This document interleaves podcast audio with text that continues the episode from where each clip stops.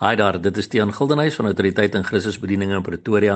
Dit is Sondag 17 Oktober 2021 en die teksverse wat hier op my hart geplaas het om met jou te deel vandag kom uit die welbekende Jesaja 40 vers 25 tot 31 wat lees: By wie sal julle my dan vergelyk dat ek net so kan wees, sê die Heilige? Slaan julle oë op in die hoogte en kyk. Wie het hierdie dinge geskape? Hy laat hulle leerskare uittrek volgens getal. Hy roep hulle almal by die naam vanweë die grootheid van kragte en omdat hy sterk van vermoë is. Daar word nie een gemis nie. Verwysende nou natuurlik na God se hele skepping. Waarom sê jy dan o Jakob en spreek jy o Israel? My weg is vir die Here verborge en my reg gaan by my God verby. Weet jy dit nie? Of het jy dit nie gehoor nie? 'n Ewige God is die Here, skepper van die eindes van die aarde. Hy word nie moeg of mat nie. Daar is geen deurgronding van sy verstand nie.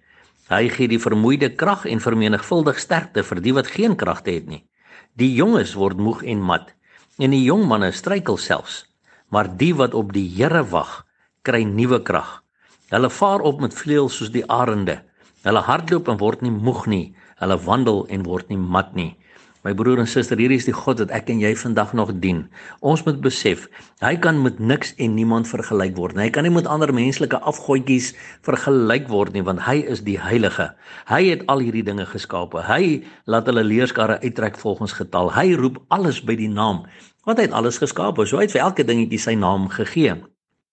En as ons weet hoe almagtig hy is, dan is die vraag, waarom sê jy dan en spreek jy dat my weg is vir die Here verborge. Met ander woorde, die Here verstaan nie waartoe ek gaan nie en my reg gaan by my God verby en so hoekom laat die Here dit met my gebeur in hierdie tye? Mense jy moet een ding reg verstaan, God weet van elke haar op jou hoof. Hy weet van elke ding wat besig is om jou te gebeur. Hy is die allerheilige almagtige skepper God. Weet jy dit nie of het jy dit nie gehoor nie? 'n Ewige God is die Here, skepper van die eindes van die aarde en, hier, en dis hierdie God vir wie se troon ek en jy eendag gaan staan. En ons moet gereed maak vir die koms van sy seun van Jesus Christus. Hy word nie moeg of mat nie. Daar is geen deurgronding van sy verstand nie. Met ander woorde, ek en jy gaan met ons nietige aardse koppietjies nooit God se godheid kan verstaan en hoe hy alles gemaak het en hoe hy alles doen nie. Hy is God. Want uit die aard van die saak as ons hom kon verduidelik met ons menslike verstand, dan was hy immers nie God nie. So daar is geen deurgronding van sy verstand nie. Maar kyk nou die volgende punt. Hy gee die vermoeide krag en vermenigvuldig sterkte vir die wat geen krag het nie. So my broer en suster, as jy voel in hierdie tye waarin ons tans leef dat jy geen krag het nie, vra vir hom en hy gaan vir jou sy krag gee want onthou Filippense 4 vers 13 sê ek is tot alles in staat deur Christus wat my die krag gee. So hy gee die vermoeide krag en vermenigvuldig sterkte vir die wat geen krag het nie.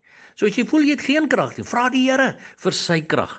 Die jonges word moeg en mat. Ja, veral deesdae ook. Hulle is moeg vir die goed wat rondom hulle gebeur en die jong manne struikel selfs. Maar die wat op die Here wag, kry nuwe krag. Hulle vaar op met vleuels soos die arende. Hulle hardloop en word nie moeg nie. Hulle wandel en word nie mat nie. So my broer en my suster, maak seker dat jy in hierdie moeilike dae waarin ons tans leef, terwyl ons wag vir ons Here Jesus om ons te kom haal, dat jy die jou krag by die Here sal kry. Dat as jy vermoeid is, jy na Jesus toe sal gaan om van sy krag te gaan kry. En dan gaan jy sien, jy begin ook al meer in jou geloof opvaar met vleuels soos die arende. Jy gaan ook agterkom jy kan hardloop op hierdie geloofspad sonder om moeg te word en jy gaan kan wandel sonder om mat te word. Weet net jy moet uitreik na die Here. Jy kry jou krag net by die Here, maar Die eerste en die belangrikste punt van alles, hy is die skepper God. Ons is op pad na hom toe. Ons hoef nie te twyfel nie as jy net kyk na sy natuur rondom jou. As jy kyk na 'n blaartjie, as jy kyk na die see, as jy kyk na 'n rots, as jy kyk na die sterre, hy het alles geskape. So hy weet wat in jou lewe aangaan my broer en suster. Daar is niks vir hom verborge nie. So moenie laat Satan verder vir jou lieg nie. Klou vas aan hierdie God. Kry jou krag by hom. Vra vir hom om jou krag te gee as jy vermoeid is en hy sal dit doen want hy's altyd getrou aan sy woord. En onthou ons die koms van ons Here Jesus Christus is baie baie naby. En ons hou aan uitroep elke dag Maranatha, kom Here Jesus. En onthou, Jesus Christus is baie lief vir jou. Seën vir jou.